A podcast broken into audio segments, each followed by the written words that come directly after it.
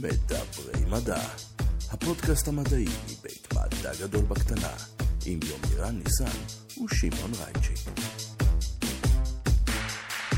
שלום לכם וברוכים הבאים לעוד פרק של מדברים מדע, פודקאסט מבית מדע גדול בקטנה. שלום יומירן ניסן. אהלן שמעון. תגיד לי, אנחנו עדיין בחורף, אבל האם הכנת דלי עם מים וקרח?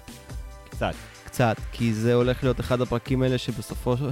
אתה ואני נלך ונטבול את הראש שלנו באחד, רצוי, רצוי. ונוציא אה, המון עדים. אתה רוצה להציג את האורח שלנו להיום? בהחלט. אז האורח שלנו של היום הוא אה, דוקטור אה, ולרי פרומקין. הוא מגיע אלינו מהמעבדת מחקר של אה, פרופסור ברקוביץ בטכניון. אה, אוטוטו הוא עוזב אותנו לטובת פרויקט מטורף ב-MIT, שהוא הולך לספר לנו עליו בפרק הזה. אה, אז יאללה.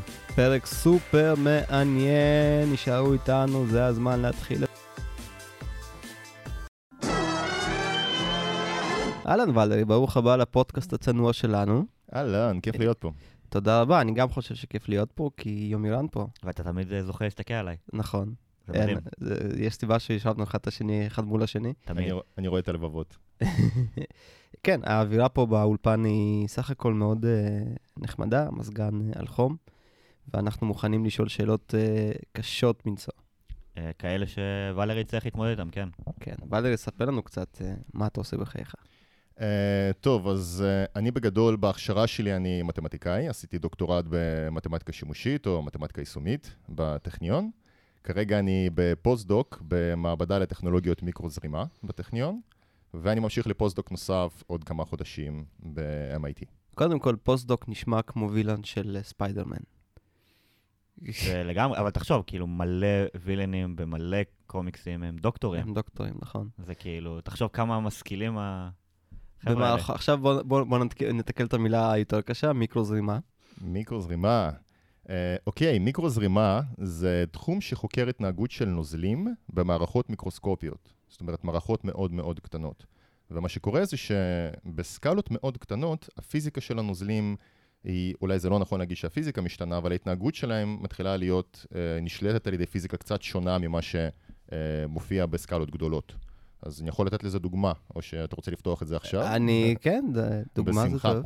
אז uh, באופן כללי, uh, כשיש לך נוזל כלשהו, זורם כלשהו, זורם יכול להיות גם נוזל וגם גז, uh, יש כוחות שפועלים עליו.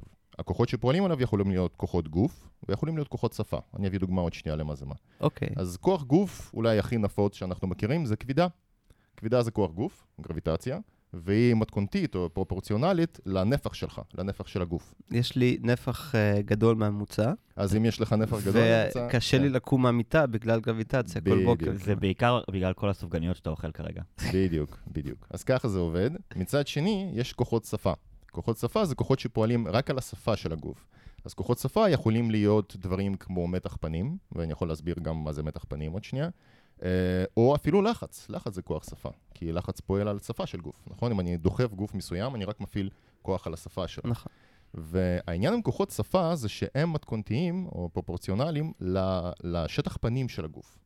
אז שטח פנים זה שטח, נכון. זאת אומרת, הוא מתנהג בערך כמו אורך בריבוע, ונפח מתנהג כמו אורך בשלישית. אז כשאנחנו מקטינים את כשהוא האורך... גדל וקטן. בדיוק. אז אם אנחנו עכשיו מגדילים את הסקלת אורך שלנו, נגיד המערכת שלנו הופכת למאוד מאוד גדולה, אז נפח נהיה מאוד מאוד גדול ביחס לשטח פנים. מצד שני, אם אני מקטין את המערכת, השטח פנים נהיה הרבה יותר גדול מהנפח.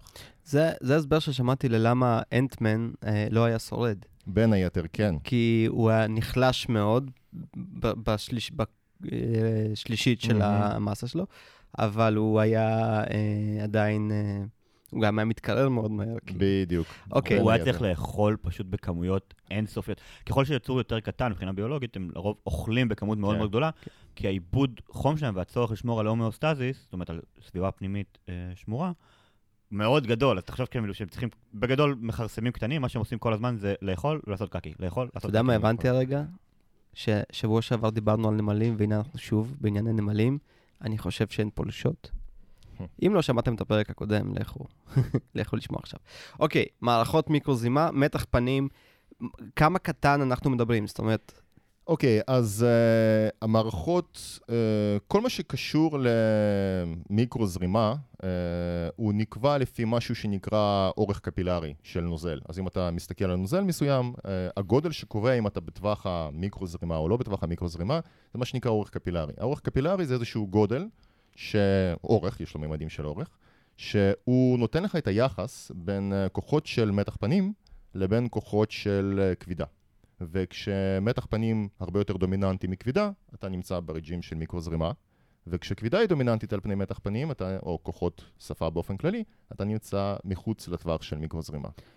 תגיד, הרעיון הזה של מיקרוזרימה הגיע מהטבע, או שזה... אמ, כן ולא. משהו שהחליטו, יהיה מגניב לעשות. אז באופן כללי התחום הזה התחיל לא בתור משהו שהתחילו, שמישהו חשב, או בואו נעשה איזושהי טכנולוגיה מגניבה, זה התחיל הרבה לפני שבכלל היה לזה איזושהי השלכה טכנולוגית, ואנשים פשוט חקרו אה, מעברי, אה, כל מיני תהליכים שקורים על שפה בין נגיד נוזל לגז, או שפה בין אה, נוזל למוצק. אתה מדבר מבחינה טרמודינמית בעצם. כן, מבחינה טרמודינמית בהתחלה, ואחרי זה גם מתהליך, כל מיני תהליכים כימיים שקורים שם, ואז התחילו להבין, אוקיי, מה זה מתח פנים, איך זה עובד.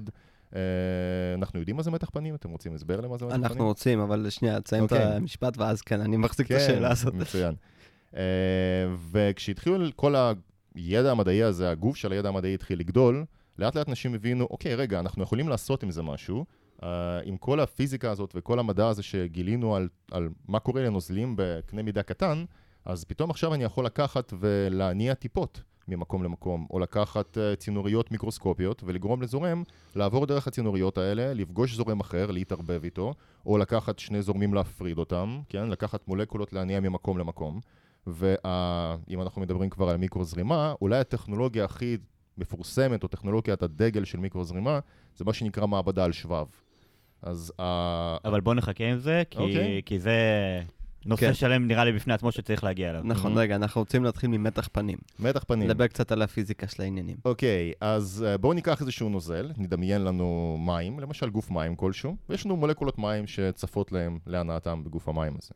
אז יש מולקולות מים עכשיו שנמצאת באמצע גוף המים, והיא מרגישה כוחות משיכה לשאר המולקולות. עכשיו, מכיוון שהיא מוקפת מכל הצדדים באופן פחות או יותר שווה, אה, היא מרגישה את הכוח הזה באופן שווה לכל הכיוונים, וסך כל הכוח הוא אפס. אז היא פחות או יותר מבסוטה, היא לא רוצה ללכת לשום מקום. מצד שני, אם ניקח עכשיו מולקולת מים שנמצאת על השפה, זאת אומרת על השפה החופשית, שפה בין הנוזל לבין גז למשל, אז היא מרגישה משיכה מכל המולקולות שנמצאות תחתיה, אבל היא לא מרגישה כמעט שום דבר מהאוויר שנמצא מעליה. זאת אומרת שכל מולקולה שנמצאת על השפה מרגישה כוח פנימה, היא רוצה להיכנס לתוך הנוזל. עכשיו זה נכון לאורך כל השפה. זה הסיבה, אה, זה הסיבה האינטואיטיבית אולי, אני אתן גם סיבה אולי אה, קצת יותר אה, נכונה, אבל הסיבה האינטואיטיבית לכך שטיפות מים קטנות הן עגולות. כי כל המולקולות מכל הצדדים רוצות להיכנס פנימה, והן יוצרות ספירה.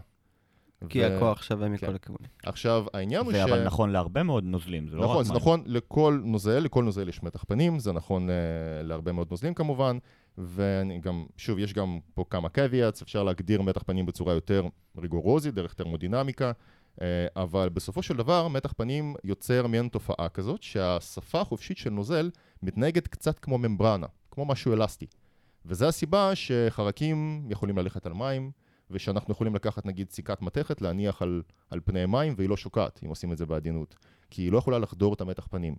אז ברגע שאנחנו בקנה מידה גדול, מתח פנים הוא זניח, הוא יחסית כוח חלש ביחס למשל לכבידה, אם יש לנו עכשיו מים בכוס, הרי הם לא מקבלים צורה של כדור. נכון. והסיבה לזה זה כי הכבידה פשוט משטחת הכל. מצד שני, אם אני מסתכל עכשיו על טיפה מאוד מאוד קטנה של מים, למשל טיפת גשם, אז כשהיא נופלת, אם היא ממש קטנה, היא תקבל צורה של כדור. ואם האורך שלה, אז קודם הזכרתי את האורך הקפילרי, אורך קפילרי של מים הוא באזור ה-2-3 מילימטר, אז אם הטיפה שלנו היא בגודל, נגיד, בקוטר של מילימטר, היא תהיה כדורית כמעט בצורה מושלמת. המתח פנים יהיה כל כך הרבה יותר חזק מכבידה, שכבידה פשוט לא רלוונטית להתנהגות של הטיפה הזאת. כן, גם אה, אם אני זוכר, פרסמנו אה, פוסט, אה, במקרה שלא אתה כתבת, על איזשהו משטח סופר הידרופובי, שפשוט כשהניחו עליו איזושהי טיפת נוזל, הכוח ההידרופובי היה כל כך חזק מהמשטח, שהטיפה פשוט לא היה לה לאיפה להתפשט, והיא פשוט קיבלה צורה ספרית מהממת אה, כדורית. אז אני קצת אדייק רק, כי מה שקורה על משטחים סופר הידרופובים, וזה המשטחים שאני עובד איתם הרבה מאוד, אה, זה שהם לא נותנים, אז אם אני אקח עכשיו טיפת נוזל, נעזוב רגע משטח סופר הידרופובי, נניח על משטח רגיל, נגיד על משטח זכוכית, והיא מאוד מאוד קטנה, אז כבידה כרגע לא רלוונטית, היא לא מעוותת את הטיפה. אבל יש כוחות משיכה בין הזכוכית לבין המים, mm-hmm. אז הטיפה מרטיבה את הזכוכית. כל התהליך של ההרטבה זה כוחות חשמליים שמושכים את הנוזל ומחברים אותו אל המוצר. אנחנו מדברים על, ה, על הקשר שהאלקטרונים של ה...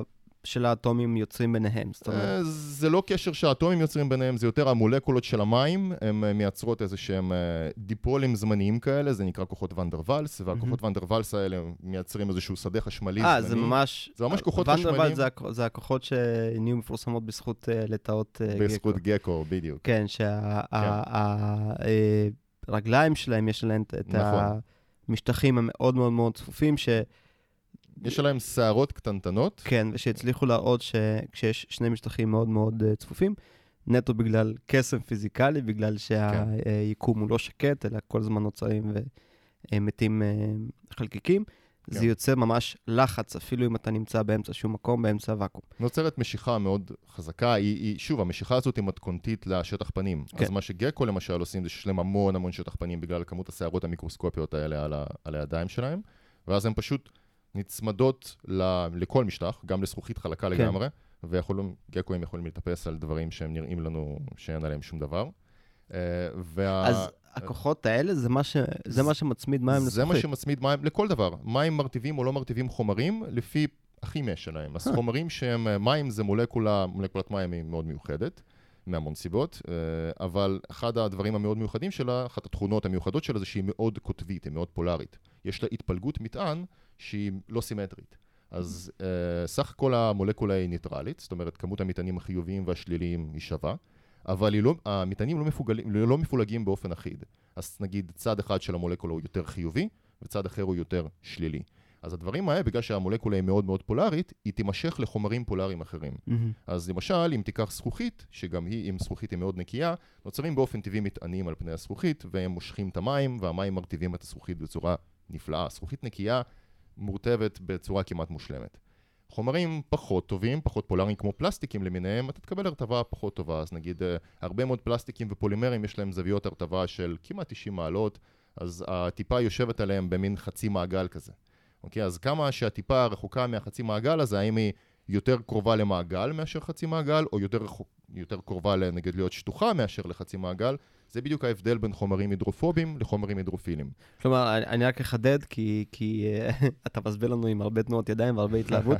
אני רק רוצה לת, uh, uh, לדייק, פשוט כדי שכולם יבינו, משטח שמורטב טוב, אז הטיפה שתהיה עליו תראה כבליטה. קטנה, כן, כמעט שלוחה. חומר שמרטיב ככה באמצע, כמו פלסטיק, הטיפה תהיה ממש חצי עיגול שיושב על הפלסטיק. בדיוק. וחומר שהוא סופר הידרופובי לצורך העניין, הטיפה ממש תהיה אה, כדור, תהיה חרוז נכון, קטן של אה, מים נכון. על פני המשטח. ואגב, הסיבה שהיא מקבלת צורה כדורית, זה פשוט כי הכוחות שאמורים למשוך אותה למשטח, הם חלשים מאוד, ואז הכוחות מתח פנים פשוט הופכים אותה פשוט לכדור. פשוט אה, משתלטים. זה, בדיוק, משתלטים. היא באופן טבעי של הטיפה רוצה להיות כדורית. וואלה.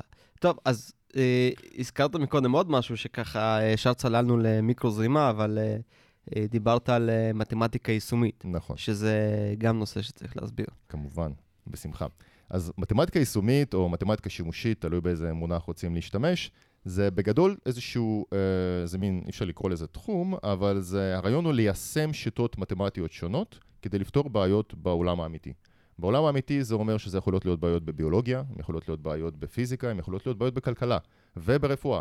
זאת אומרת, כל מערכת שאני צריך איזשהו מידול מתמטי אני, אם אני יכול לקחת את הבעיה שלי ולנסח אותה בצורה של, נגיד, לדוגמה, משוואות, אוקיי? איזה שהן משוואות דיפרנציאליות או איזשהו, איזשהו סט של משוואות. אם הצלחתי לעשות את זה, אז אני יכול להתחיל לשאול שאלות מסוימות על המערכת הזאת. למשל, איך היא תתנהג לאורך זמן? האם למערכת הזאת יש, האם למשוואות האלה יש פתרון?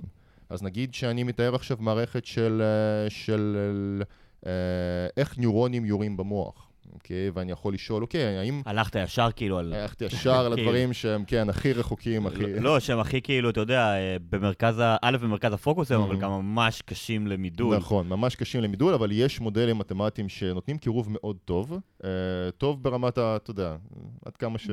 לרמת העבודה שנדרשת כרגע כן. לפחות. כלומר, אה, אם, אם אני אחשוב על דוגמה מפורסמת שאולי כולנו מכירים, אבל אנחנו לא ממש יודעים להגיד שזה זה, אנחנו יודעים שניוטון, אה, במרכאות, גילה את כוח המשיכה. הוא לא גילה אותו, אנשים אה, כנראה ידעו שדברים נופלים למטה עוד לפניו, אבל הוא הצליח למדל את זה, הוא הצליח לתת... לכתוב אה, סט של משוואות שמכניסות את כל האינפורמציה הזאת, היא מציגות את כל האינפורמציה הזאת בצורה מאוד אה, מצומצמת ונקייה. כן, עכשיו, אגב, יש קשר מאוד קרוב בין uh, עבודה תיאורטית, נגיד פיזיקה תיאורטית, או ביולוגיה תיאורטית, או כימיה תיאורטית, uh, לבין מתמטיקה שימושית. כי מהרגע שאתה לוקח את התיאוריה שלך, למשל, אגב, הנה דוגמה, הבאת את הדוגמה של ניוטון, אבל זה נכון לכל תחום, בוא נניח שיש תופעה מסוימת, ואני רוצה למדל אותה. יש לי שתי דרכים לעשות את זה. דרך אחת זה להשתמש במה שנקרא first principles. אז אם אני יודע את כל הפיזיקה הבסיסית מאחורי התהליכים, יכול להיות שאני יכול להגיד, אוקיי, אז יש לי איזושהי אינטראקציה מסוימת בין החלקיקים, וזה, אם אני עושה על זה אינטגרציה על התחום, אני מקבל איזושהי תופעה אחרת, ואני יכול לכתוב את כל המשוואות משם. לרוב, זה מאוד קשה לעשות. מה שבדרך כלל עושים, זה שאני מסתכל על ניסויים, ואני רואה גרפים. אז נגיד, המתח פנים של הנוזל נראה ככה כמו איזושהי עקומה, כפונקציה של הטמפרטורה. ואז אני אומר, אוקיי, בוא נניח שאני, שהעקומה הזאת היא קו ישר. זה אומר שאני יודע מראש שהמתח פנים הוא פונקציה ליניארית, שמתנהגת כמו קו ישר, של הטמפרטורה שלי. לפחות בת- בת- בטווח שהניסוי בטווח ש- יספק. בדיוק, בטווח שהניסוי מספק. ואז אני יכול לקחת את התובנה הזאת ולהכניס אותה למודל מתמטי. ולקחת תובנות אחרות, איך דברים מתנהגים, ממש מדידות של ניסויים, ולראות אם אני יכול לנסח איזשהו חוק קונסיסטנטי או איזשהו סט קונסיסטנטי של משוואות שמתארות איך המערכת הזאת תתנהג. ואם אני צודק, אם הצלחתי לעשות את זה נכון, אז אני מקבל מודל, והמודל הזה יכול להגיד לי איך המערכת תיראה בעוד X זמן, או איך המערכת תיראה בטמפרטורה Y, או כל פרמטר שאני יכול לשנות במערכת הזאת, אני יכול אה, לפתור את המערכת ולראות איך זה ישפיע עליה.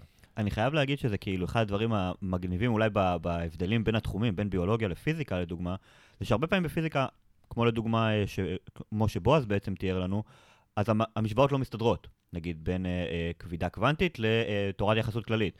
ואז צריך לנסח איזשהו הסבר מתמטי שאולי בעתיד, מתישהו, ימצאו לו איזשהו פתרון. הפתרון נראה לי הכי מפורסם בשנים האחרונות זה כמובן הבוזון היגס, שלא הסתדר משהו במשוואה, במודל הסטנדרטי, והוסיפו משהו ולקח איזה 50 שנה עד שגילו. בביולוגיה זה לרוב קורה הפוך, זאת אומרת, אה, בא דרווין, ניסח את עקרון הברירה הטבעית, ודי מהר אחרי שהוא, יחסית מבחינה מדעית, אחרי שהוא ניסח את העקרונות שלו, באו מתמטיקאים והתחילו לנסח ולמדל את כל הדברים בצורה מתמטית, והיום כאילו גנטיקה באופן כללי, או אקולוגיה ואבולוציה באופן כללי, ממודלות מתמטית בצורה מטורפת. זאת אומרת, המתמטיקאים פשוט פלשו לתחום, ועשו כאילו, טוב, אנחנו הולכים לעשות לכם את זה, לעשות לכם את זה מסודר. אתם לא תגידו סתם דברים משתנים. כשאני חושב על, אה, על אבולוציה ומתמטיקה, אני, סטייה קטנה מהנושא, אני אה, מאוד אוהב רשתות ניורונים. ואחת הדרכים לגרום לרשת ניורונים ללמוד לעשות פעולה הזאת, אבולוציה. זאת אומרת, אפשר ממש לכתוב קוד מחשב שמ- שמדמה אבולוציה. אה, עשיתי פעם כתרגיל את הדבר הזה ולימדתי מחשב לעשות אה, שטות נחמדה, אה, שזה די מדהים. זאת אומרת, באמת איך, אה, איך ניסוח מתמטי של תופעה שהיא לחלוטין משהו שגילינו, משהו שמישהו היה צריך להבין שככה העולם עובד, ואז אמרו, אוקיי, איך זה עובד מספרית, ומה מה זה בעצם הגנים האלה שאנחנו עכשיו מגלים, ואז מתוך זה נוצרת איזושהי תיאוריה שאפשר פשוט לשחזר ול, ולבדוק ולקיים. אה, אז אני חייב רק אה, להוסיף פה עוד משפט, גם בהקשר למה שוולרי אמר בהתחלה, אז ה- העולם, ה- האינטגרציה הזאת בין בעצם מתמטיקה יישומית לפיזיקה, לביולוגיה, לכל המדעים, הרבה פעמים מתחיל בעצם, כמו שהוא אמר, במדע מאוד מאוד בסיסי, שאף אחד אפילו לא נכון. דמיין שמתישהו יהיה לו איזה, איזשהו יישום, ואז ברגע שיש לך את המידול, וברגע שאתה יכול לעשות תחזיות מתמטיות לאיזושהי התנהגות, אז ההנדסה מתערבת לרוב די מהר, נכון. ואז כמו שאתה אומר, מדעי המחשב באים, אלגוריתמים אבולוציוניים, אה, למידת מכונה, כל הדברים האלה, מגיעים אה, דברים של מערכות מיקרו-סגרימה, שהיום יש להם המון המון יישומים, ואנחנו עוד מעט נגיע לזה. זאת אומרת, יש פה איזשהו משהו מאוד מאוד יפה של היישום, שהרבה פעמים אנשים שואלים אותנו, למה לעזאזל זה טוב, שאתה כאילו אומר, א', אנחנו עושים את זה כי זה מגניב, ב', אנחנו עושים את זה כי זה מעניין, ג', כי לך תדע למה זה יוביל בעתיד. אבל אתה עושה את. זה כי זה מגניב, או כי יש לך כיוון אה, למ- למשהו ספציפי? קודם כל כי זה מגניב, אה, וכל מדען שיענה לך תשובה אחרת, הוא משקר. הוא משקר. אוקיי, אז הסיבה הראשונה שאנחנו עושים דברים זה כי זה מגניב, אנחנו נהנים מזה, זה מעניין, אה, וכמובן שאתה תמיד מחפש גם את הבעיות שיהיה להם, תהיה, תהיה, יהיו להם השלכות אה, על התחום. בוא, אני הוצאתי זרע לעטלפים, נראה לך שעשיתי את זה כי... כן, אה, היה פוסט לגבי... אולי יהיה בעתיד. כן. אגב, הנקודה הזאת באמת מעניינת אה, שהעלית, אז אה, אפשר לשאול תמיד את השאלה, אוקיי, אז ניסחת משוואות שמתארות את המערכת שלי, ומה עכשיו? למה זה טוב? אז אה, שני דברים למה זה טוב, אח- אחד זה כמובן יישומים הנדסיים. מהרגע שאני יכול אה, לראות איך דברים משתנים, אני יכול לתכנן את המערכת שלי להתנהג בצורה שבה אני רוצה שהיא תתנהג. דבר שני, זה שבאופן מאוד מאוד מפתיע, אולי פחות מפתיע היום כבר, זה שכשיש לך מערכת משוואות שמתארת לך נכון איך מערכת מתנהגת, אתה יכול לגלות המון דברים שלא ידעת על המערכת, שלא היו לך בכלל ניסויים. אז דוגמה קלאסית זה המשוואות של איינשטיין, שאנחנו עד היום כאילו, עוד מגלים מגלים את מיני- ההשלכות כן, שלהם. מגלים את ההשלכות שלהם, וזה לא שזה מה שאיינשטיין חשב עליו כשהוא פיתח את המשוואות, את המשוואות שלו, אה, אלא זה התגלה במהלך המון המון שנים של עבודה עם המשוואות האלו. או שכחת כמובן את הסיבה המרכזית והעיקרית, שזה להתעלל בסטודנטים. כמובן, כמובן. אז תגיד, בתוך העולם המוזר הזה של מערכות מיקרוזרימה, מה ספציפית אה, אתה מחפש בו עכשיו? אוקיי, אז uh, כמו שאמרתי, אז הזכרתי uh, שהטכנולוגיה הדגל של התחום הזה זה מעבדה על שבב. ומעבדה על שבב, הרעיון מאחורי מעבדה על שבב זה לייצר מעבדה שהיא בדיוק כמו שהיא נשמעת, כן? היא יושבת על שבב, כמו שבב מחשב, ויש לי רשת של תעלות מיקרוסקופיות בתוך השבב הזה, שיכולות לעשות אנליזה ביולוגית או אנליזה כימית, למשל, אני יכול לאסוף, uh, לעשות ריצוף גנטי. אז בוא ניקח, uh, נדמיין לרגע, שבעוד uh, 30 שנה, uh, בתוך הסמארטפון שלך יש לך מין כפתור שאתה לוחץ, ויוצא לך מין אזור כזה שאתה יכול לשים בו דגימת רוק, והוא יכול מדגימת הרוק שלך לעשות את הריצוף הגנטי שלך. אה, אני או- בטוח שגוגל עובדים על זה. או למשל... יותר אה, מזה, זה כבר, יש פטנטים כאלו, בתור אחד שכאילו מגיע יותר מהתחום של הביולוגיה המולקולרית, יש פטנטים כאלה, עובדים על זה במרץ, התחרות מטורפת, כי מדובר בעצם על אה, יישומים ששווים אה, נכון, עשרות, אם לא מאות, מיליארדי דולרים בשנים הקרובות, נכון. כי המון כסף. תחשוב על זה שאני, כשאני עושה ריצוף היום לגנום מלא, נגיד גנום אנושי, זה עולה בערך 1,500 דולר. זה, זה לא מעט כסף, ותחשוב שכאילו מעבדות עושות את זה, מעבדות שמתעסקות בזה, כמו זבל, זאת אומרת, הם, אנחנו מדברים כן. פה על מאות, מאות אלפי שקלים פר מעבדה. ככל שאנחנו מבינים את הגנים יותר, אז אנחנו יכולים אה, לדעת על, אה, מראש על יותר מחלות, אה, כן. רגישויות וכו' וכו'. אגב, עוד משהו, זה בגלל שהמערכת מאוד קטנה, אז uh, כל התהליכים הביולוגיים והכימיים הם קורים דרך שפה. הרי אם יש לך תא, כל מה שקורה עם התא, זה כל האינטראקציה שלו עם הסביבה, היא דרך השפה שלו.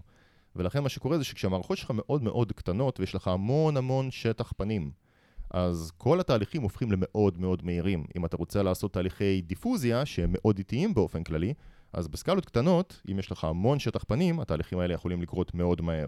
מה זה אז- תהליכי דיפוזיה? אה, זה לא, ה- הדיפוזיה באופן כללי זה איזשהו מעבר של חומר למשל, כן? זה יכול להיות אה, המון דברים, אבל נניח, אה, ניקח אה, ריכוז של חלקיקים בתוך נוזל, כן? והחלקיקים האלה נמצאים עכשיו, בואו נדמיין לנו איזשהו תא, ויש לנו ריכוז של חלקיקים שנמצאים בצד, בצד הימיני של התא הזה למשל, ובצד שמאל אין כלום.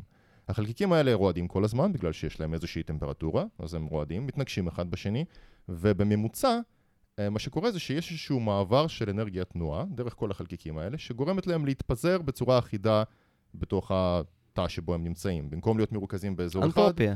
בדיוק. אז ברמה טרמודינמית הם מעלים את האנטרופיה של המערכת. אבל ברמה המיקרוסקופית, אם אתה מסתכל על מה קורה שם, אז יש להם כל מיני מלא מלא התנגשויות אחד בין השני, והתהליך הזה שבו הם מתנגשים ולאט לאט עוברים, זה נקרא דיפוזיה, כן? בין היתר. מהמם.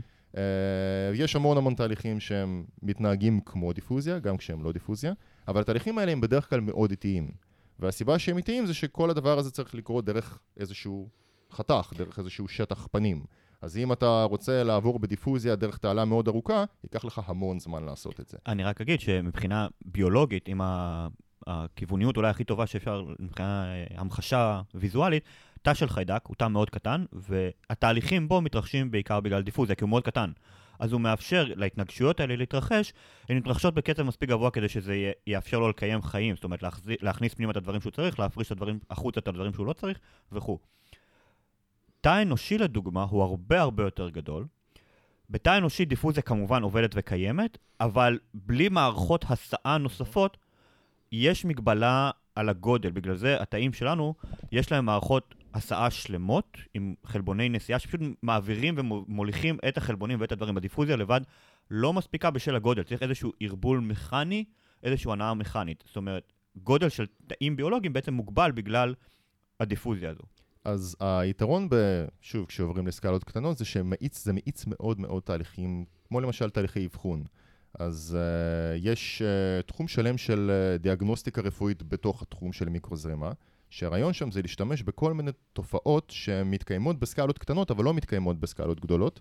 והתופעות האלה מאפשרות לנו לקחת, מאפשרות לנו לקחת דגימה מאוד קטנה ולרכז אותה באזור אחד לריכוז כל כך גבוה שאני עדיין יכול לקחת ולאבחן, נגיד לגלות שם משהו, לגלות סיגנל של אה, חלבון מסוים, נגיד לאבחן מחלה מסוימת. אגב, מכשיר של מיקרוזרימה שקיים, כולם מכירים וקיים בכל מקום בעולם היום, כן, והוא מכשיר מאוד מאוד פשוט, הכי פשוט שיש, זה אה, ערכה לבדיקת הריון. Hmm. נכון? אז אתה, איזשהו נוזל שבמקרה הזה זה שתן, שמגיע למשהו שהוא בגדול נייר, הנייר הזה סופג את הנוזל, הנוזל עובר דרך הנייר, מגיע לאזור שיש שם אתרים שמתחברים לחלבונים מסוימים, שהחלבונים האלה מראים אם האישה בהיריון או לא, וברגע שזה קורה, האזור משנה צבע. אז זו מערכת ממש ממש פשוטה, ממש ממש זולה, והיא נמצאת היום בכל העולם, ובגדול, זה הכל עובד על עקרונות של מיקרוזרימה. כמובן שיש מערכות גם הרבה יותר מורכבות מזה. כמה זמן הפטנט הזה קיים? או, אני לא יודע האמת. אה, לא מעט שנים, הרבה זמן כבר. אה, עשרות שנים, אבל אה, אם זה אנחנו... נקרא מיקרוזרימה כשפיתחו את זה, או שזה לא, תחום חדש? לא, זה, אבל שוב, כמו שאמרתי, התחום הזה, המושג מיקרוזרימה, הוא, הוא בערך הופיע לפני משהו כמו 20-30 שנה, רק התחילו בכלל לדבר על ה, על ה, במילים האלה. לפני זה עוד לא היה תחום שאיחד את כל הדברים האלו. היו אנשים שעבדו בהנדסה כימית שהתעסקו בזה, היו אנשים בביולוגיה שהתעסקו בזה, אנשים במתמטיקה שהתחילו לחקור את זה, אבל לאט לאט זה התחיל להתאחד למין תחום אינטרדיסציפלינרי כזה, שהמון המון המון מדענים מהמון תחומים שונים של אה, מדעי החיים ומדעים מדויקים, באים ביחד כדי לפתור את הבעיות האלה. אז אם עכשיו אני אלך למשהו קצת יותר מסובך, או אפילו הרבה יותר מסובך מבדיקת הריון, אני לדוגמה במחקר שלי עובד עם טכנולוגיה שנקראת Single Cell RNA Sec. מה זה בעצם אומר? זה אומר שאני עושה ריצוף של RNA לכל תא ברקמה מסוימת בנפרד, שזה מבחינה כאילו על כמה תאים מדובר? עשרות אלפים גם יכול להיות, אבל זה, מבחינה טכנולוגית זה, זה פיתוח שהיה פסיכוטי. איך שעושים את התהליך הזה, זה מבוסס על תהליך של מיקרוזרימה, שבתוך הקפילרות, הרקמה המפורקת שלך, שעשית הפירוק של התאים עוברת, יש לך ברקודים שמתחברים ספציפית לכל תא, ולכל RNA ספציפית בתוך התא, והכל כאילו, אתה, כדי לראות את הקפילרות האלה, אתה צריך להסתכל במיקרוסקופ על הקיט הזה שמגיע, ובסוף התהליך שלוקח בערך שעה, שעה וחצי, שבעבר זה היה דמיוני לחלוטין, אתה מקבל תאים עם ברקוד ספציפי, ששוב, אנחנו מדברים פה על תהליך, אגב, זה לא עולה אה, 30-40 שקל כמו שלא יודע כמה בדיקת הריון עולה, אנחנו מדברים פה על, על אה, מערכת שעולה בערך 1,500 דולר פר הרצה, פר הרצה, עוד לפני הריצוף, מהמם. והיא נותנת לך רזולוציה מטורפת, ואתה דיברת קודם על מחלות או על מנגנונים התנהגותיים של אה, זה, כל הדברים האלה נשלטים הרבה פעמים שעושים, זה לא ברמת הרקמה, זה ברמת התא הבודד שמשהו קורה בו. והטכנולוגיה הזאת בעצם מאפשרת להגיד מה קורה בתא ספציפי, שזה מדהים, כן, בוא'נה, אגב, אבל יומילון ממש חכם, אתה יודע, אולי נביא אותו לפודקאסט מתישהו. מתישהו. אה, כן, נשמע לי רעיון טוב. רציתי לשאול משהו. כן. אה, אתה נשמע, מי שיצטרף לפודקאסט הזה באמצע, לפרק הזה באמצע, יחשוב בטעות שאנחנו אה, מארחים אה, פיזיקאי, ביולוג, אה, כימאי אולי, אבל אתה מתמטיקאי בעצם, אתה באת מה... בהארדקור אתה מתמטיקאי. נכון. איך, אה, איך אה, מתמטיקאי, איך הגעתי אה, למעבדה? איך הגעת למעבדה? כן, זה נשמע לי כמו... אה, אז אה, הרקע שלי לרוב הוא... זה הפוך אגב, אנשים כן. בורחים ממעבדה ולא כן. רצים אה, למעבדה. אז uh, הרקע שלי הוא, אני התחלתי, תואר ראשון עשיתי במתמטיקה פיזיקה, אז תמיד עניין אותי הפן היישומי של המדעים. ולתואר שני המשכתי למתמטיקה שימושית, ודוקטורט נכנסתי לתחום הזה של uh, מיקרו זרימה והתנהגות נוזלים בסקלות מיקרוסקופיות, אבל כמובן מהצד המתמטי. זאת אומרת, הדוקטורט שלי עסק בפיתוח מודלים מתמטיים להתנהגות זורמים בכל מיני תעלות מיקרוסקופיות. אבל uh, מסקנה שהגעתי אליה תוך כדי הדוקטורט, זה שזה הכל טוב ויפה שיש לך רעיונות תיאורטיים שיכולים אולי לעבוד ולשמש מישהו, אבל אם אתה רוצה שזה יהפוך למציאות, צריך למצוא ניסיונאי שיבוא ויגרום לזה לקרות, יבדוק האם זה באמת עובד. וזה מאוד קשה, זה כמעט בלתי אפשרי למצוא ניסיונאי ולשכנע אותו שהוא יעזוב את כל הפרויקטים שהוא עובד, עליו, שהוא עובד עליהם כרגע, ויעשה בדיוק את הפרויקט שלך. אז הגעתי למסקנה שאולי הדרך הכי טובה זה פשוט uh, לעשות את זה בעצמי. והתמזל מזלי, ויצא לי לפגוש את פרופסור מורן ברקוביץ' מהטכניון, שאני היום אצלו אה, במעבדה עושה את, הפוט, את הפוסט-דוק שלי, והוא בדיוק קיבל איזשהו מענק מחקר מאוד גדול, שנקרא ERC, והוא חיפש פוסט-דוק שהתעסק בבעיה, ואני אגב עוד שנייה אספר על הבעיה, כי הבעיה מאוד רלוונטית לתחום של מיקרוזרימה. ספר, אל תיתן לנו לעצור אותך. והוא חיפש פוסט-דוק שהתעסק בבעיה הזאת, יצא לנו לשוחח על זה כמה פעמים, ואיכשהו הצלחתי לשכנע אותו שאני האדם המתאים לתפקיד, למרות שיש לי אפס רקע, ניסוי, אה, רקע ניסיונאי. אני לא יודע מה עושים במעבדה, אני לא יודע איך נכנסים, באיזה צד שמים כפפות. תמיד, okay. אוקיי? תמיד, תמיד במעבדה יש לך ציוד לבנות לאוויור, תזכור את זה. נכון, נכון. אני מסכים. spoken by a true... כן. Uh... מעבדיסט. כן, אז אה, האמת שתפסתי את ה... יחידות הבטיחות השונות, זה מעולם לא קרה. נכון, אה, זה בדיוק ה... טוב, אני... וואי, יומירן, אם יום אחד תתחיל להשתיל לעצמך זרועות רובוטיות על הגב, תגיד לי. ברור. אוקיי, בסדר. אבל, אבל אנחנו נעשה את זה כאילו בפודקאסט, כאילו, כדי שזה יהיה מעניין. אה, ברור, לא, נעשה את זה פרק חי. פרק לייב, לגמרי. כן. במקרה של יומירן צריך להיות כנפיים רובוטיות, לא? וואי, נכון. לגמרי. נכון. מאיזה, מאיזה זה, זה היה בספיידרמן, לא? בשבעה הביתה משהו. אני לא ראיתי את השבעה הביתה. אה, אבל המולטיברס הקודם עם המצויר, היה ממש כיף, והוא היה חכם מאוד בקטע, בפן המדעי שלו. אה, חזרה לענייננו. חזרה לענייננו. אז אה, אוקיי, מה אנחנו עושים כרגע למשל במעבדה שאני נמצא בה היום? אז יש נגיד מגבלה, אפשר לקרוא לזה מגבלה, של תחום המיקרו-זרימה. האמת, יש כמה מגבלות, אבל אחת מהן הפכה לסוג של בדיחה בתחום. זה שכולם מדברים על מעבדה על שבב, אבל בדרך כלל זה שבב במעבדה. זאת אומרת, יש לך שבב של תעלות שעושה את כל מה שהוא אמור לעשות. אבל במציאות זה שבב, זה מעבדה ש... על שבב ב- במעבדה. בדיוק, שיש, הוא, הוא צריך להיות מחובר למערכת של uh, משאבות שלוקחת את הנוזלים האלה ומזיזה אותם ממקום למקום, אז זה נחמד שכל המעבדה נמצאת על שבב, אבל כדי להפעיל אותה אתה צריך שהשבב הזה יישב בתוך מעבדה. וזה קצת הורג את הרעיון, כי אתה רוצה שהשבב הזה יישב למשל בטלפון, אוקיי? משהו שאתה לא צריך את ה... אה, אין לך משאבות שיניעו לך, יפעילו הפרשי לחצים ויניעו נוזלים. אז השאלה איך אתה מניע נוזלים בצורה יותר קלה. ויש כמה דרכים לעשות את זה, חלק מהדרכים האלה הן מתבססות על כל מיני תכונות חשמליות, כל מיני מה שנקרא זרימות אלקטרוקינטיות, אה, וחלק מהשיטות האלה, שזה דברים שאני בעיקר מפתח, זה דברים שמשתמשים בתכונות טרמיות של נוזלים. אז אני יכול לשלוט בתנועה של נוזלים על ידי uh, שליטה בטמפרטורה של הנוזל. כלומר, לחמם בצורה שונה במקומות בדיוק. שונים? לחמם בצורה שונה במקומות שונים, וברגע, אם יש לי ז, אה, שפה חופשית במערכת שלי, אני יוצר משהו שנקרא זרימה טרמוקפילרית, שזו זרימה uh, שנוצרת בגלל הפרשים במתח פנים. אז לרוב הנוזלים בעולם, מתח פנים יורד כפונקציה של הטמפרטורה. אז נגיד אם יש לי שכבה דקה של נוזל, ואני מחמם אותה בנקודה מסוימת, אז באזור החם יש למתח פנים נמוך, באזורים הקרים מסביב יש למתח פנים גבוה, אז הנוזל יתחיל לזרום על השפה מהאזורים החמים לאזורים הקרים. וכל המחקר שלי גם בדוקטורט עסק באיך אני לוקח את המנגנון הזה ומיישם אותו כדי להניע נוזלים בצורה מאוד יעילה במערכות מיקרוסקופיות. Uh, ובמעבדה שלנו היום אנחנו מסתכלים, אז א' כל זה דורש מעט מאוד אנרגיה, זה טמפרטורות הפרשים של כמה מעלות בודדות. Uh, דבר גם, נוס... גם בגודל מאוד מאוד קטן. גם בגודל מאוד מאוד קטן. אז לצורך העניין, uh, דמיין שאתה יכול לקחת uh, מערכת מסוימת, ואתה יכול להניע אותה על ידי חום הגוף שלך. פשוט אתה מצמיד אותה לגוף, והטמפרטורת גוף שלך היא 37 מעלות בממוצע, והטמפרטורה של הסביבה היא בדרך כלל פחות מ-30 מעלות. אם כן אתה באוגוסט בארץ. אה, כשיהיה לנו פרק על שינוי אקלים, אנחנו נראה שזה חכו קצת. לא לאורך זמן. כן. אז... אה, בסדר, מה אפשר להפוך את המערכת, ואתה תהיה הגורם המקרר. אה, אז- זה נכון. וואי, נכון. נכון. אז אם אתה מתכנן את המערכת שלך נכון, אתה יכול להניע בלי סוללות, בלי שום דבר, בלי שום מערכת חיצונית, אתה פשוט עם חום הגוף שלך יכול להניע נוזלים באיזושהי מערכת סגורה. ככה הולך ברצ... ברחוב, מרצף DNA בזמני החופשי. כן. אגב, נקודה נוספת זה שאם דיברנו על נגיד אה, שבבים בתור איזושהי מערכת של תעלות, אז בוא נניח שאני רוצה לייצר שבב למטרה מסוימת. אגב, לא מזמן הייתי בהרצאה של אה, ביולוג, שנתן הרצאה על אה, ביולוגיה סינתטית, ושהם יכולים לייצר דברים ולק... ישראלי? תחום, אה, ישראלי, כן. מי זה? אה, אני שכחתי את השם. אני... מהטכניון? לא, לא מהטכניון, אוקיי. הוא מתל אביב, מפה. אוקיי. ולצערי שכחתי את השם.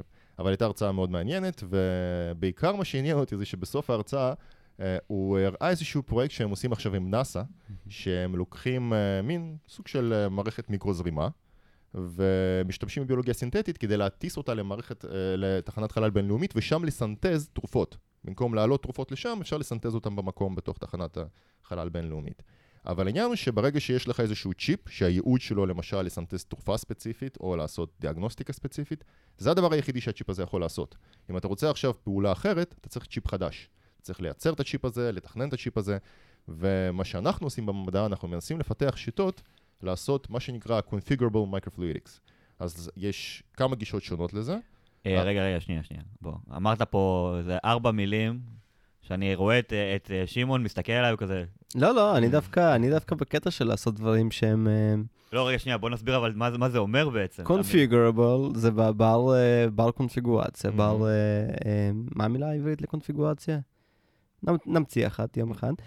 microfluidics זה מיקרוזרימה, אה, תק- אם האנגלית שלי מספיק טובה. אבל אני צוחק, הבנתי את המילים. כן. מה- במה זה כרוך? אז למשל, אופציה אחת, דרך אחת לעשות את זה, אחד הפרויקטים במעבדה שלנו, זה לקחת, דמיין שיש לך עכשיו שכבת נוזל דקיקה, ומעליה יש ממברנה אלסטית מאוד מאוד מאוד דקה, מאוד עדינה. ועכשיו אני יכול על ידי כל מיני כוחות, למשל כוחות חשמליים, אני יכול לגרום לשכבת נוזל לעוות את הממברנה. ואז אני יכול לגרום לה ליצור תעלה, ואז אם אני רוצה אני יכול להעלים את התעלה הזאת וליצור תעלה חדשה. ואני יכול לקחת שתי תעלות ולהפגיש אותן בזמן אמת. זאת אומרת, אני יכול לקחת צ'יפ אחד, אתה ולתכנת משתמש אותו. במיקרוזרימה כדי לתכנן כן. צ'יפ של מיקרוזרימה? כן, בדיוק, או, Inception, בדיוק. אה, כן, זה לגמרי זה. וואו. דרך נוספת, שזה... אבל יש, כן, יש כאן איזשהו אתגר מאוד משמעותי. אה, בתרופות, הסטריליזציה, הבקרת איכות שלך זה כאילו הדבר בערך הכי חשוב, בטח שלא יהיה לך cross drug interaction, אז איך אתה כאילו כן, מתמודד עם דבר כזה. אז דבר ראשון, את הנוזל בפנים אתה יכול להחליף בלי שום בעיה, אמהם. אה, כי מה שחשוב פה זה לא הנוזל, אלא זה כל המערכת שמפעילה אותו ואיך אתה משתמש בה. אה, דבר נוסף זה ש... אז כמובן, שוב, לכל יישום שהוא, יש דברים שמתאימים ליישום הזה, טכנולוגיות שמתאימות ליישום הזה, אבל דמיין, תחשוב על זה בצורה הבאה. הנוזל שמעוות את, ה, את הממברנה, זה לא הנוזל שבו הדגימה שלך נמצאת. אמהם. הדגימה שלך, אז הממברנה הזאת, יש לה איזושהי אה, אינטראקציה עם משטח שנמצא מעליה, ועם זה אתה מייצר את התעלות. אז אתה מייצר תעלות, והתעלות האלה אחרי זה אתה יכול להניע בהם נוזלים, ואתה יכול להניע בהם טיפות, ובטיפות האלה אתה יכול לשים מולקולות שאתה רוצה להניע ממקום למקום, אה, ואחרי שסיימת, אתה יכול לקחת, לשטוף את זה עם מתנול או משהו כזה, או להחליף את הממברנה. אז גם אה, כל תהליך. הדיזיין נהיה הרבה יותר פשוט. נכון. אומרת, כי אתה לא צריך ציוד ייעודי בשביל... בדיוק. אתה לוקח תוכנה, איך מייצרים היום את התעלות הקטנות האלה? Uh, יש, uh, יש כמה שיטות. Uh, השיטה אולי הכי נפוצה היום זה להשתמש בפולימר שנקרא PDMS. זה פולימר מאוד מאוד נחמד וידידותי לשימוש, הוא שקוף, קל מאוד לייצר אותו, אפשר בגדול לקחת, לייצר מערכת מין תבנית של תעלות, כמו תבנית אפייה כזאת. מוזגים פנימה את ה-PDMS, שמים את זה לאפייה בתנור, ממש כמו עוגה, ויוצא לך פולימר עם כל התעלות שהיו לך בתוך התבנית, רק השיקוף שלהם. אז אתה יכול ממש לייצר תעלות בתוך פולימרים, יש עוד שיטות אגב, אבל זה אולי הדרך הכי נפוצה. רוב הצ'יפים של מיקרוזרימה היום עשויים מ-PDMS, פשוט כי זה חומר שכל כך קל להשתמש איתו. יש עוד דרכים, למשל, יש, כמו שהזכרתי קודם, יש תחום שלם שנקרא Paper Microfluidics, שמשתמש בנייר, כי בנייר יש מערכת תעלות טבעית שכבר נמצאת בפנים. מהמם. תגיד שנייה, אה, רק כדי להבין אה, את הגדלים. אנחנו יודעים בערך באיזה גודל צ'יפ. אה, צ'יפ זה עניין של סנטימטרים או מילימטרים, אם אתה מסיר את העטיפה כן. ש- של רוב הצ'יפים שלנו עטופים בה. אה, וכמה תעלות נכנסות על צ'יפ כזה? בדרך כלל, הרוחב של התעלות האלה הוא נע בממוצע בין אה, 100 מיקרון למיקרונים בודדים. ש-100 מיקרון זה בערך עובי של שערה. אז אה, תחשוב שהתעלות יכולות להיות עשירית מעובי השערה. אז אתה יכול להכניס, להכניס מאות תעלות כאלה בתוך אה, צ'יפ של, אה, של סנטימטר ריבועי. אה, אבל יש, אתה יכול גם לבנות צ'יפ בלי תעלות בכלל.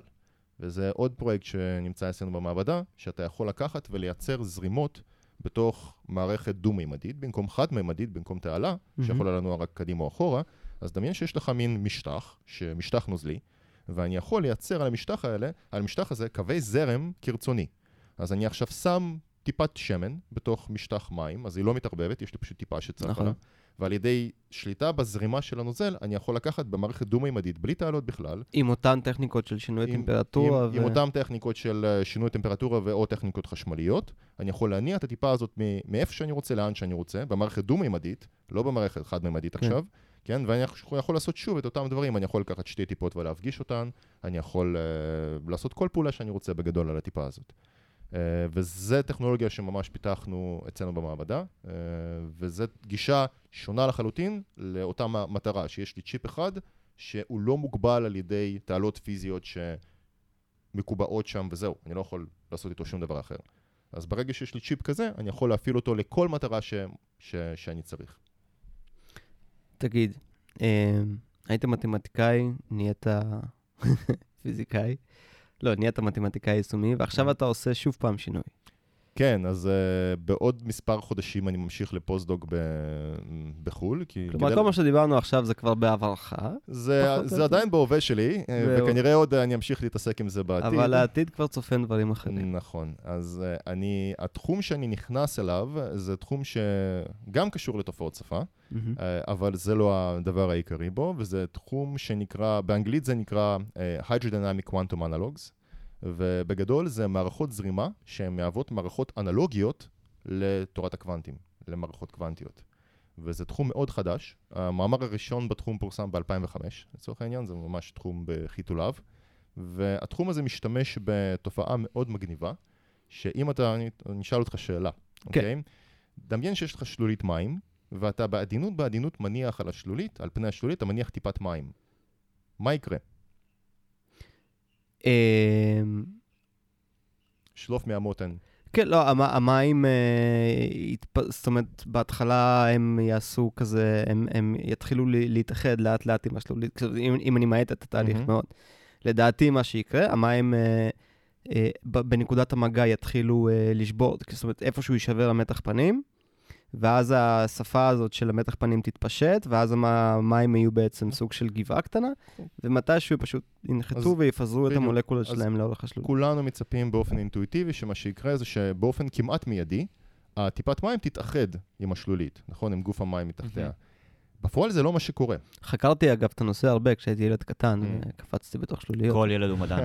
אני אומר את זה כל אין הזמן. כל ילד הוא מדען, הם חוקרים כל הזמן. אין ספק. אז uh, אם מסתכלים על התהליך הזה במצלמה מהירה, ומצלמים את זה ב-high frame rate, כמה מהר אנחנו מדברים? Um, האמת שאפילו לא צריך מאוד מהר, 2,500 פריימים לשנייה זה מספיק. מהמם. כאילו, לא צריך ללכת ל-40 אלף פריימים לשנייה, 2,500 פריימים לשנייה זה מספיק כדי לראות את זה בהילוך איטי יפה. ומאוד כן, מאוד יפה. אז התופעה שקורית בפועל זה שהטיפה הזאת יושבת עגולה לגמרי על פני המים, לא נוגעת במים בכלל, סוג של מרחפת. ואחרי זמן של מספר בערך 100 מילי שניות היא פשוט בממוצע, עושה פלופ? היא פשוט עושה פלופ מתאחדת, ואז נוצר, נוצרת טיפת לוויין. אז תחשוב שהטיפה הזאת נכנסת לתוך, ה, לתוך השלולית. השלולית, אז כמו שאמרתי, יש כזאת גבעה, נכון? אבל הרי כל העסק הזה הוא מתנהג קצת כמו מערכת אלסטית. אז כן. הטיפה, הגבעה הזאת יורדת למטה, ואז עולה למעלה, ואז על, עבור נוזלים כמו מים, שהם לא מאוד צמיגים, יכולה להתנתק עוד טיפה מהלמעלה. אבל אתה מדבר עכשיו על טיפת מים שנופלת בעוצמה יחסית. לא שאתה מניח אותה בעדינות על פני כן? ה... כן, שאתה מניח אותה בעדינות. להפך, אם אתה תפיל אותה בכוח, אז היא תתאחד מאוד מהר. אבל אם אתה תניח אותה בעדינות, אז היא תשב על פני המים, וייקח לה כמה, מילי, כמה מאות מילי שניות לפני שהיא תתאחד עם פני המים. אתה יודע, עכשיו אני נזכר שאני חולה יוטיוב. זה... ראיתי אה, איזשהו יוטיובר מדעי שהראה שלולית שבה אפשר ממש לראות במצלמה רגילה לחלוטין, טיפות מים עגולות נשארות על פני נכון. אה, המים. נכון. ואם אני זוכר, התופעה הזאת קשורה לתדרים של התנועה של, ה, אז, של פני המים. אה, אז קצת, אני עוד שנייה אתייחס לנושא של התדרים, אז, כי זה מחזק מאוד התופעה, אבל התופעה קיימת גם בלי. הסיבה שהטיפה לא מתאחדת מיידית עם שלולית המים, זה כי יש בין הטיפה לבין המים, יש אוויר. נכון. וכשהטיפה היא מאוד גדולה, אז השכבת האוויר הזאת לא מהווה מבחינתה מחסום, והיא פשוט עוברת דרכו.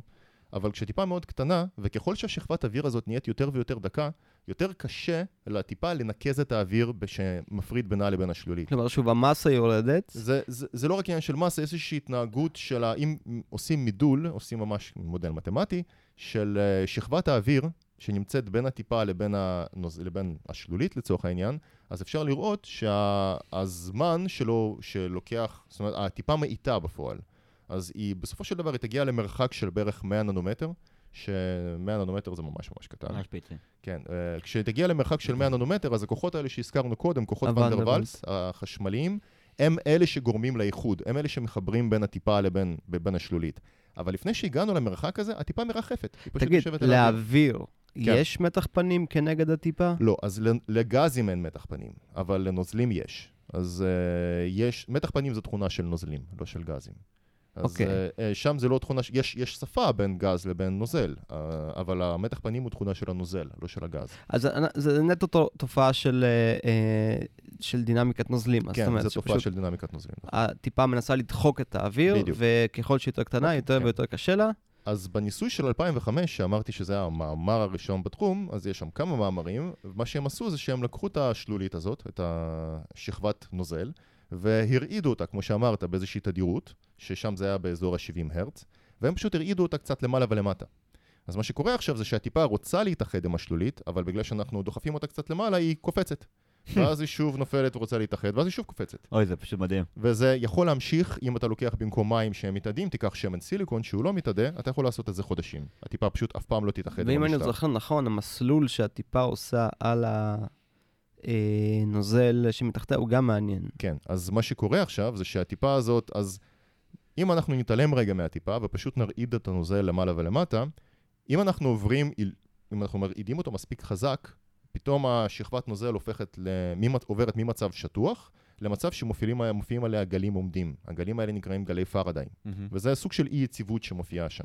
אבל אם אני נמצא טיפה מתחת לסף הזה, קצת, אני כמעט מגיע לשלב שהמערכת מאבדת יציבות, אבל אני קצת מתחת. אז קורית תופעה מאוד מעניינת. במקרה הזה, הטיפה, כשהיא קופצת על המשטח, היא מייצרת גל. כל פעם שהיא פוגעת במשטח, היא לא באמת נוגעת בו, אבל הלחצים שהיא מפעילה מייצרים מעין גל על השפה. הגל הזה, בגלל שאני מרעיד את המערכת והמערכת מאוד קרובה לסף של היציבות, כן, הוא, המערכת תורמת אנרגיה כדי שהגל הזה לא ידעך מהר, הוא דועך מאוד לאט. מה שקורה זה שפעם הבאה שהטיפה נוחתת על הגל, היא כבר לא נוחתת על פני, על פני שטח שטוחים, אלא נוחתת על גל שהיא עצמה יצרה. ואז אם היא נוחתת לא בדיוק במרכז של הגל, הגל הזה מתחיל לדחוף אותה לאיזשהו, לכיוון מסוים.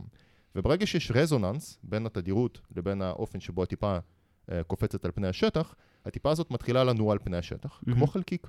והחלקיק הזה, הדינמיקה שלו מוכתבת על ידי הגל שהוא עצמו מייצר. כלומר, טיפה, שאנחנו, זה משהו יחסית גדול, כי זה משהו שאנחנו יכולים לראות בעין כן. בלתי מזוינת, בעצם מת, מתנהג כמו חלקיק כמו חלקיק. במערכת קוונטית, לחלוטין.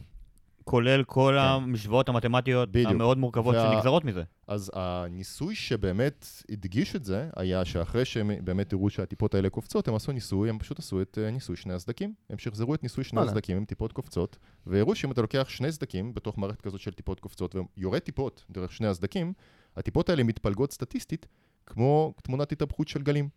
ניסוי שני. הסדקים, כולנו, או לא כולנו, אה, בחמש יחידות פיזיקה אני חושב עשיתי כן. אותו. אה, כן, ניסוי שעושים אה, בתיכון, הניסוי שאולי אה, אה, הניע את אה, תורת הקוונטים, אותו ניסוי שבו רואים אה, קרן אור עוברת דרך שני סדקים צפופים, ועל המסך מאחור, במקום להיות שני פסי אור, כמו שהיינו מצפים משני חלונות גדולים, כן. אנחנו רואים את אותו, את, אה, איך זה נקרא? תמונת, תמונת התהפכות. תמונת התהפכות, אה, רצף פסים אה, הולכים ודועכים כן. מהמרכז. מה שמעניין בניסוי שני הסדקים זה שאתה יכול לעשות את זה לא רק עם אלומת אור, אלא עם פוטונים בודדים. אתה יכול לראות ממש חלקיקי אור, והיית מצפה שחלקיקי אור יתנהגו כמו, אתה יודע, כמו כדורי ביליארד. בסופו של דבר, כן. בגלל זה אתה מצפה לראות שני כתמים דרך שני נכון. סדקים. אבל בפועל, גם חלקיקי אור, אם אתה רואה את ההתפלגות הסטטיסטית של איפה הם פוגעים, כן. נותנים לך תמונה כאילו זה גלים. זאת אומרת, בהתחלה אמרו, טוב, אולי הרצף הפוטונים מתנהג כמו סוג של נוזל, בואו כן. נראה אחד-אחד, וזה עדיין התנהג באותה כן. צורה, ואז הבינו שה, שהחלקיק עצמו נכון. ממש עובר דרך שני... כן, וזה עשה הרבה כאב ראש להרבה אנשים. אז בעצם המערכת שאתה מתאר פה, אה, בגלל שהיא מת- מטבעה עוסקת בגלים, והמשוואות של תורת הקוונטים הן אה, משוואות הגל המפורסמות, אז בעצם יש לנו פה שיטה לראות תופעות שאנחנו נצפה לראות בסקלות אה, קוונטיות, בסקלות הרבה יותר גדולות שאפשר לתצפת בדיוק. עליהן ולעשות עליהן ניסויים. החלק המעניין זה שדבר ראשון, מצליחים לשחזר תופעות, אני יכול להזכיר עוד, אני אזכיר עכשיו עוד מספר ניסויים מאוד מעניינים, אבל מצליחים לשחזר תופעות שעד יחסית לא מזמן היו מוגבלות אך ורק למערכות חלקיקים. זאת אומרת, זה תופעות שהן נחשבו קוונטיות לחלוטין, אבל היום אנחנו יכולים לייצר אותן עם מערכות קלאסיות, עם טיפות קופצות. דוגמה לזה זה quantum tunneling. אז אנחנו יודעים שחלקיק יכול לעבור דרך בור פוטנציאל, דרך איזשהו מחסום פוטנציאל, הוא יכול לעשות מין tunneling, כמו לשגר את עצמו. כן. ואנחנו יודעים גם איך ההתפל... איך... מה הסיכוי לכך שזה יקרה. זאת אומרת, איך מתנהלת, ה... מה הפונקציה של ההסתברות שכתלות במחסום פוטנציאל, מה הסיכוי של החלקיק לעבור את המחסום פוטנציאל הזה. גם את, החלק... את הניסוי הזה עשו עם טיפות קופצות, ששמו מחסום פוטנציאל פיזי, במערכת של איזשהו אה, מין קיר שהוא טיפ-טיפה מכוסה על ידי, אה, על ידי הנוזל, אבל הטיפה לא יכולה לעבור את הקיר הזה. ומה שקורה שטיפה קופצת, דמיינו שיש לכם מין קיר mm-hmm. כמו ריבוע, אם מסתכלים מלמעלה, הטיפה קופצת בתוך הריבוע, כמו כדור ביליארד, פשוט הגל שהיא מייצרת גורם לה ל- ל- להתנגש בקירות ולהתרחק מהם, אבל אחת לכמה זמן, הטיפה מצליחה לקפוץ מחוץ ל- לקיר הזה. וכשאתה רוצה- עושה את הסטטיסטיקה ומסתכל עליך ההתנהגות של ה... מה הסיכוי של הטיפה לעבור את, הפוטנט... את המחסום שלה, היא נראית בדיוק כמו quantum tunneling. הסיכוי, המתמטית זה נראה אותו דבר לחלוטין. זה מדהים לחלוטין בעיניי, כי... אולי הדבר הכי יפה במתמטיקה, שהיא עובדת ברגע שיש לך מודל מתמטי, ואנחנו גם יודעים שהטבע נוטה לחזור על מודלים מתמטיים בכל מיני גדלים. אה, וכן, זאת אומרת, מתמטיקה זה דבר אוניברסלי, ואם זה עובד פה, זה יעבוד גם שם. Pretty fucking cool. הקטע הוא כאילו באמת שאותי הוא mind blown, אני זוכר שכשעשיתי באמת אה, בטכניון את הקורסי פיזיקה הבסיסיים, אז המרצה בעצם הראה על הלוח שיש לנו, אה, נקרא לזה, ארבע, ארבעה עולמות פיזיקליים. יש את העולם הקוונטי, המאוד קטן, יש את העולם הסטנדרטי, הקלאסי, הניוטוני, שמתנהג לפי משוואות ניוטון, שזה בעצם מה שמחוץ לעולם הקוונטי מבחינת סדר הגודל והמהירויות שבו זה פועל. ואז יש לנו את עולם היחסות, שזה אה, הכללית, שזה לרוב פועל על מערכות מאוד מאוד גדולות ברמה של... חלל, חורים שחורים. כן, בדיוק, ו- על מערכות מאוד גדולות, מאוד כבדות, כי כבידה היא כוח יחסית חלש. והוא הראה את את הרובריקה הנוספת, שאמר, אם יש משהו מעבר למהירות האור שעדיין לא גילינו. ופה בעצם ולרי מתאר לנו משהו שהוא מבחינתי לפחות, כאחד שלא מהתחום, כי הוא mind blowing, כאילו יש לך משהו, מערכת ניוטונית לכל דבר, מבחינת הסדר גודל שלה, שמתנהגת כמו תופעות במערכת קוונטית, נכון. שזה מטור... בעיניי זה כאילו... אני עוד שנייה. אגיד גם למה זה, זה, זה יש, יש לזה גם קצת, כמה השלכות שהן טיפה שנויות במחלוקת. אה, אני אזכיר אותן קצת, אני לא אכנס לעומק, כי זה ידרוש שעה בפני עצמה, ו, ואז כנראה יהיו הרבה פיזיקאים אני שיזרמו מוכן עליי. לשיחה הזאת עוד הרבה זמן, אה, אבל אה, כן. אז uh, החלק, יש, יש שתי גישות בתוך התחום הזה של, uh, של uh, אנלוגים הידרודינמיים למערכות קוונטיות. אחת היא, אוקיי, אני יכול לייצר מערכת שמתנהגת כמו מערכת קוונטית, מה שמאפשר לי לחקור אותה. ויש דוגמה, יש המון המון היסטוריה יפהפייה של, של מערכות אנלוגיות. אז נגיד יש דוגמה מפורסמת של ג'ף סטיינאור בטכניון, שהוא עושה חורים שחורים אקוסטיים, שזה מערכת שהיא אנלוגית, כי היא לא באמת, זה לא חור שחור אמיתי, אבל זה חור שחור אקוסטי, שמאפשר, או נגיד מה שהם הצליחו לעשות, הם הצליחו למדוד אה, את קרינת הוקינג של חור שחור רק עבור חור שחור אקוסטי. שזה מדהים, כי אנחנו לא יכולים לעשות ניסויים בחורים שחורים אמיתיים, אבל אנחנו כן יכולים לעשות ניסויים במערכות אנלוגיות. מה ש- קרינת הוקינג ספציפית זה, זה דבר כל כך אה, בלתי ניתן נכון. ל, ל...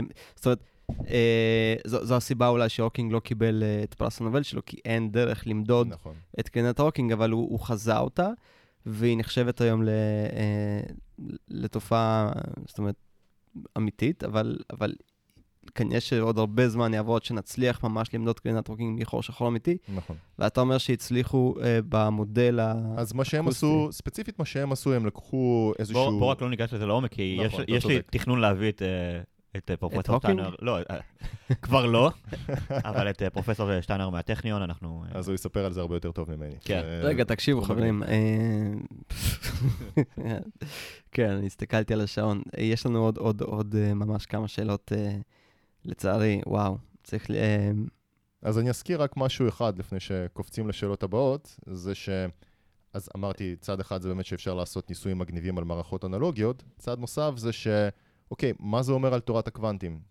מה זה אומר על הפרשנות של תורת הקוונטים? זו שאלה אני- מעניינת מאוד. כי אם אני בא ואני אומר, אוקיי, יש לי תופעה שהיא קוונטית לחלוטין, אין לה שום הסבר קלאסי, אין שום דרך לחשוב על זה בצורה קלאסית, ואני בא ואומר, "אה, רגע, יש לי פה מערכת קלאסית שמתנהגת באותה צורה.